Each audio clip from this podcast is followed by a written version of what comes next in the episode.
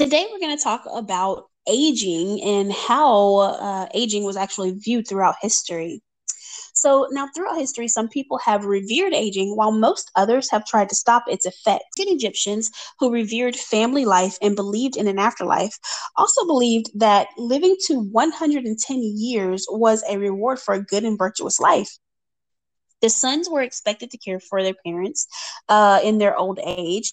And for them, old age was associated with illness. So they believed that to cleanse the body provided health benefits. So um, older people developed rituals that involved sweating, vomiting, bowel cleansing, and co- or colon cleansing. I read that there have been recipes for ointments meant to get rid of wrinkles written on papyrus. Uh, and they promise to remove forehead wrinkles, blemishes, and disfigurements.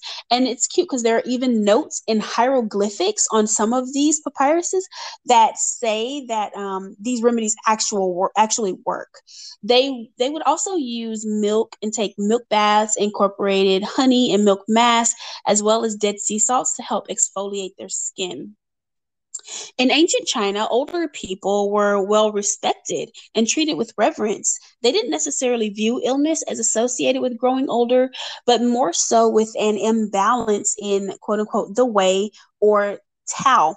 If you lived in Tao or the way, it meant you lived in moderation, equanimity, and proper conduct.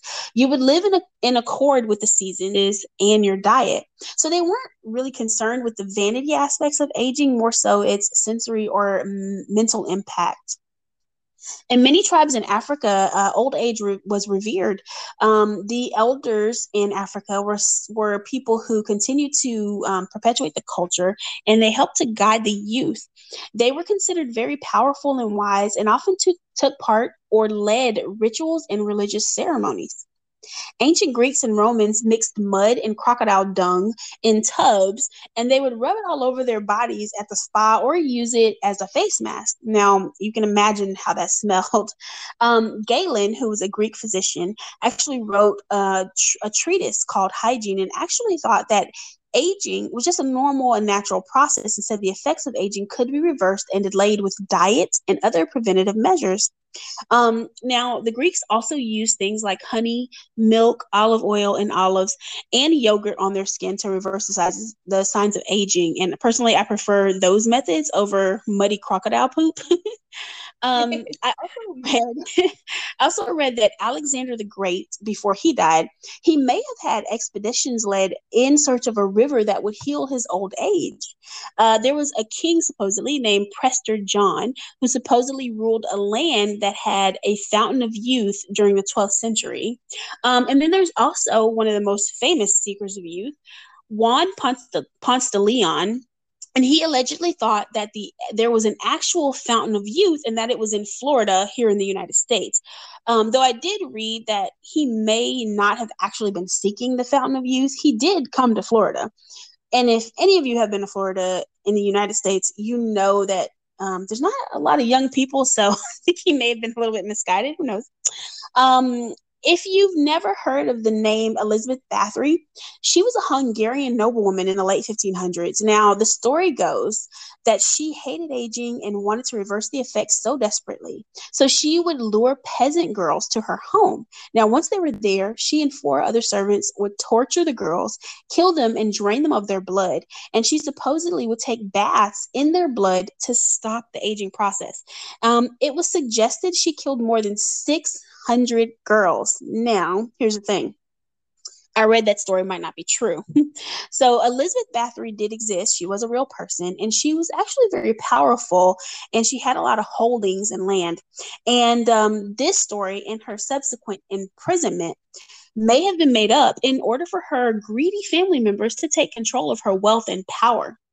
Um, Victorian women used things like mercury, arsenic, and lead containing tonics um, on their faces. They would use it on wrinkles and scars and acne, and it apparently seemed to work. But here's the reason why it was literally corroding the surface of their skin. So, um, eventually, those things gave way to things called face skinning.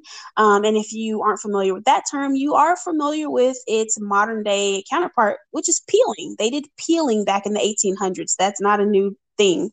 Um, and they also did things like massages with an electrical current. So they were basically uh, electrocuting themselves. And I read it that actually was one of the things that they said worked. But of course, right? I mean, electrocution. I don't know. um, but yeah, those are just some of the some of the things that they would do to fight anti aging back in the day. you know, where do I sign up for that current thing? Um, for my part, I really wanted to look at what science thinks of aging. You know, um, you know, what do people, what do the general population thinks? And I actually found um, a really cool study that was that was titled "Growing Old in America: Expectations versus Reality." And getting old isn't nearly as bad as people think it will be, but it isn't quite as good either. Um, one aspect of everyday life ranges from mental acuity to physical dexterity to sexual activity to financial security. A new Pew Research Center of Social and Demographic Trends uh, survey on aging among a national representative sample of 2,969 adults finds that a sizable gap between the expectations that the young and the middle aged adults have about aging and the actual experiences um, reported by the older Americans themselves. Um, so you grow older, but you feel younger. Uh, the survey findings would seem to confirm uh, the old saying that you're never too old to feel young. In fact, it shows that people, the older people get, the younger they feel, relatively speaking. Among 18 to 29 year olds, about half of them say that they feel their age, while about a quarter say that they feel um, older than their age, and another quarter say that they feel younger. By contrast, among adults that are 65 and older, fully 60% say that they feel younger than their age, compared to the 32% that they feel exactly their age, and 3%, just 3%, that say they feel older than they are. Moreover, the gap in years between the actual age and the actual felt age, the, the age that they actually felt they were, um, widens as people get older. So, in the end, the older you, the older you are, the younger you feel. In sync with this upbeat way of counting their felt age, uh, um, older adults also have a count my blessings attitude when asked um, back over the full arc of their lives. Nearly half, about 45%, of adults age 75 and older say that their life has turned out better than they expected, while just 5% say that it's turned out worse. And the remaining uh, percentage of people say that things have turned out just the way that they expected or they have no opinion on the matter the downside of getting old, because there is one, unfortunately, um, because to be sure, the burdens that come, there are burdens that come with old age. About one in four adults ages 65 and older report experiencing memory memory loss. About one in five say that they have a serious illness um, or are not sexually active or they feel sad and, or depressed. About one in six report that they are lonely or have trouble paying bills. One in seven cannot drive. One in 10 say that they feel like they are not needed or that they are a burden to others. But when it comes to these and other potential problems related to old age, the share of younger and middle aged adults who report expecting to feel this way is actually much higher than the share of older adults that actually do feel this way. So, moreover, these problems are not equally shared by all groups of older those with low incomes are more likely than those with high incomes to face these challenges. And not surprisingly, troubles associated with age do accelerate as uh, adults get um, into late into their 80s. Um, but there are upsides of getting old. And when asked about a right, wide range of potential benefits of old age, 7 in 10 respondents ages 65 and older said that they enjoy more time with the family. About two thirds cite more time for hobbies, more financial security, and not having to work. About 6 in 10 say that they get more respect and they feel less stressed than when they were younger. So sign me up for that one. Just over half of them cite that they have a lot of time to travel now and do volunteer work.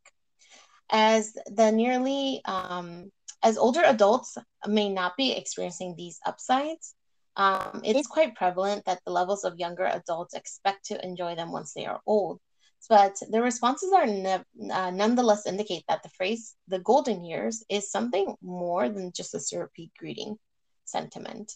Um, of all the good things about getting old, the best by far, according to older adults, is being able to spend more time with family members. In response to an open ended question, 28% of those age 65 and older that they value the most about being older is the chance to spend more time with family. But an additional 25% say that above all, they value the chance to spend time with their grandchildren. A distant third on the list is having more financial security, um, but it was only cited by about 14%. So 14% to 25%, it's a pretty big difference of people that think grandchildren over financial security.